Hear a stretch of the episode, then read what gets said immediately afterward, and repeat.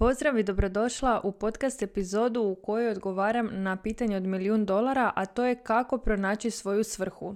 Naime, u posljednje vrijeme je to stvarno čini se postalo pitanje vrijedno milijun dolara zato što nam se u kulturi koja toliko nameće produktivnost i rezultate, toliko nameće da moramo znati odgovor na sve i to odmah i da e, ne smijemo kasniti za drugima i u kojoj nas se konstantno podsjeća na to da se uspoređujemo s drugima i da svoju svrhu tražimo u svojoj profesiji. Dakle, kao da ne, nemaš svrhu i nisi vrijedan življenja ako nemaš e, posao koji voliš, kojega gradiš i koji ti pruža zadovoljstvo.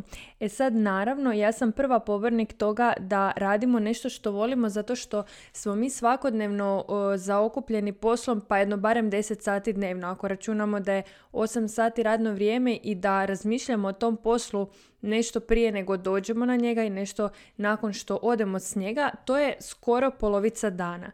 I nije svejedno jesmo li zadovoljni na tom poslu ili nismo.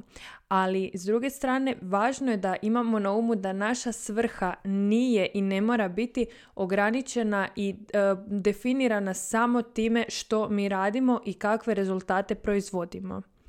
E sad, koji je najveći problem u tom e, konstantnom postavljanju pitanja koja je moja svrha? Problem je to što da bismo otkrili svoju svrhu, mi se nužno moramo povezati sa samima sobom. A kada e, se pitamo koja je moja svrha, koja je moja svrha, kako su svi naši svrhu, samo ja nisam, onda mi sami sebe okrivljavamo. A kada se krivim, onda se odbacujem. I dakle, ja sama sebi šaljem poruku nisi dovoljno dobra, nisi dovoljno vrijedna, drugi su bolji od tebe jer oni znaju koja je njihova svrha, barem se tako predstavljaju, a ti ne znaš, znači ti si manje dobra. I tako se odbacujem, a da bih pronašla svoju svrhu i da bi radila nešto što zaista volim, što me ispunjava, i da bi živjela punim plućima, da bi živjela svoju puninu, ja moram biti povezana sa samom sobom. Dakle, punina života ne dolazi iz toga da imamo auto, stan, obitelj, e, idemo na ljetovanje, zimovanje, dakle da listu zadovoljimo, nego punina života zapravo proizlazi iz cjelovitosti čovjeka. Drugi problem sa tim nametanjem pronalaska svrhe je činjenica da svrha vrlo često dolazi iz naše intuicije. Dakle, mi intuitivnim putevima dolazimo do toga što je to zbog čega mi ustajemo ujutro i što je to zbog čega mi živimo svoj život. A s druge strane, taj silni pritisak kojeg prihvaćamo izvana da da spoznamo svoju svrhu i da ju napokon predstavimo je nešto što je nametnuto, a intuicija i nametnuta vanjska pravila su međusobno isključivi. Dakle, intuicija ne radi po principu pravila. Ajde, intuicija izvoli, e, šapni mi što je to što je moja svrha. Dakle, ne možemo mi ili doći svom unutarnjem djetetu i reći, ajde, evo sad ti budi ok i sad ti meni reci šta je to što ja trebam raditi, kako ja trebam živjeti svoj život i tako dalje. Dakle, ne možemo se povezivati sa samim sobom, sa onim predoumišljem kao evo sad ću se ja praviti da sam povezana da bih ja onda evo e, pronašla tu svoju svrhu i opet zadovoljila to neko vanjsko nametnuto pravilo da budemo ono punopravni građanin sa svojom svrhom. E sad, gdje sigurno nećemo pronaći svrhu? Svrhu sigurno nećemo pronaći upravo ondje gdje je najčešće tražimo. Zašto? Zato što ako čitamo neke savjete gdje i kako pronaći svoju svrhu, kako da otkrijem što želim, kako da otkrijem što da radim, kako da otkrijem sebe i tako dalje. E, najčešće neki savjet isprobavaj puno toga, e, isprobavaj različite stvari i tako ćeš pronaći ono što želiš. Naravno, to djelomično drži vodu, ali o čemu se radi? Svrha se ne nalazi u nekom poslu. Svrha se ne nalazi u pomaganju nekome. Svrha se ne nalazi uh, u nekom volonterskom radu, u doprinosu ne znam čemu i kome. Svrha se nalazi u nama. Dakle, u našoj glavi, unutar nas. Moja je svrha unutar mene, a ja ju pokušavanjem silnog uh, požurivanja da, da ju otkrijem i da ju spoznam, ja ju tražim svuda okolo osim u sebi. Pa tako skačem sa radionice na radionicu, s posla na posao, volontiram, razbijam se na tisuću strana, ne bi li ja pronašla tu svrhu, kao da je ta svrha neki ono skriveni dijamant, pa evo sad hoću li ja pronaći, pa moramo biti cijeli svijet, ne bi li ja to pronašla. Ima jedan super citat koji kaže na cilj ćeš prije stići ako usporiš. E, tu je naš problem. Mi mislimo da moramo ubrzati kako bismo što prije našli svrhu i ne mislim sad samo na svrhu, nego općenito postigli neke rezultate u životu, e, zato što jednostavno živimo ubrzano i vjerujemo da što prije nešto moramo da bismo nešto postigli, a zapravo jako puno stvari koje se tiču osobnog razvoja, e, pronalaska svrhe, povezivanja sa svojom intuicijom i tome slično traže od nas da usporimo. E sad, kada smo čuli što sve ne funkcionira i gdje nećemo pronaći svoju svrhu, ajde da vidimo gdje ju onda možemo pronaći. Ono gdje se svrha vrlo često krije je u našoj ranjivosti. Već sam pričala više puta o tome da svaka naša osobina ima lice i naličje. Dakle, svaki naš dio ima lice i ima naličje. To znači, na primjer, da ako je žena jako nesigurna, osjeća se bespomoćno, nesigurno i slično, ono gdje e, može potražiti svoju snagu je upravo u onim nekim bijesnim ili agresivnim reakcijama od kojih bježi. Jer je nas žene jako strah i sram pokazati tu neku agresivnu crtu sebe. I kako mi potiskujemo tu stranu sebe, tako potiskujemo i onu snagu, jer za e, imati neku agresivnu reakciju nama je potrebna velika snaga. E sad, Jednako je tako i kod pronalaska svoje svrhe. Dakle, mi želimo biti snažni, moćni, kompetentni, želimo doprinositi društvu, želimo se osjećati dovoljno dobrima, e, poduzetnima ili uspješnima što god.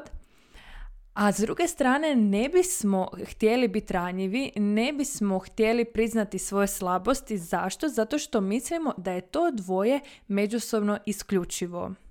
Dakle, ne možemo povezati to da je moguće da iz moje ranjivosti izraste nešto tako dobro, na primjer moja neka svrha.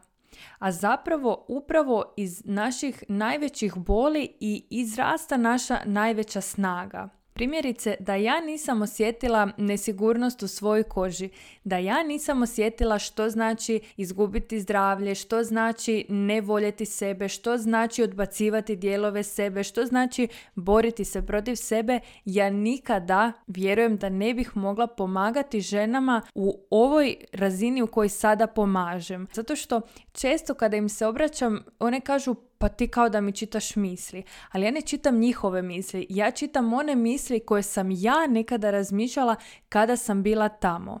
Ali da ja nisam u fazi kada sam bila dobro i kada sam naučila biti dobro, se mogla povezati sa tom svojom ranjivom stranom, ja nikada ne bih mogla pronaći svoju svrhu da sam se ja konstantno držala one razine sad sam dobro, sad sam sigurna u sebe, sad me ne može ništa dodirnut, sad ovo sad ono, sad ono mantra, ja se zapravo ne bi mogla povezati sa, sa tim dijelovima sebe koji su ranjivi i koji su bili ranjivi, koji su bili nesigurni i iz, iz toga zapravo ja sada izvlačim i motivaciju i inspiraciju i iskustvo koje povezujući sa znanjima onda zapravo pružam drugim ženama.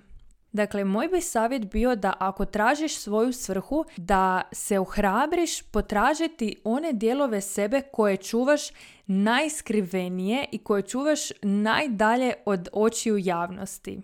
I za kraj bih rekla još dvije stvari. Prvo, jako često kada pričamo o svrsi života ljudi kažu pa e, svrha mi je da budem sretan ali zapravo to je jako opasan način razmišljanja jer život nije samo sreća i ne možemo očekivati da stalno budemo sretni. Dakle, u određenim životnim okolnostima mi možemo izabrati e, gledati stvari sa pozitivne strane, razmišljati da će sve biti u redu. kada razmišljamo o prošlosti, pronaći neku, neki dublji smisao nekog događaja koji nam je u tom trenutku bio bolan i tako dalje. Ali to ne znači da se život sastoji samo od sretnih trenutaka. I ako mi definiramo svrhu života kao živjeti sretno i biti sretan, tada se svrha gubi u onim trenucima u kojima nema sreće. Na tu temu definitivno preporučam Viktora Frankla e, knjiga Zašto se niste ubili u kojoj on objašnjava o tome što je njega držalo mentalno zdravim i čvrstim u najtežim i najgorim e, koncentracijskim logorima u kojima definitivno nije bilo sretnih okolnosti, ali on unatoč tome uspio ne samo preživjeti nego i zadržati tu mentalnu snagu i stabilnost i mislim da u sedam ili devet dana po izlasku iz logora je napisao tu značajnu knjigu. Dakle, svrha života je nešto puno dublje od sreće, zato što je sreća e, više kao val, a ne kao konstanta. Dakle, sreća, sreću osjećamo onda kada su sve naše potrebe zadovoljene ali to je, ajmo zamisliti, kao vrh vala, ali onda taj val mora pasti da bi se opet podigao.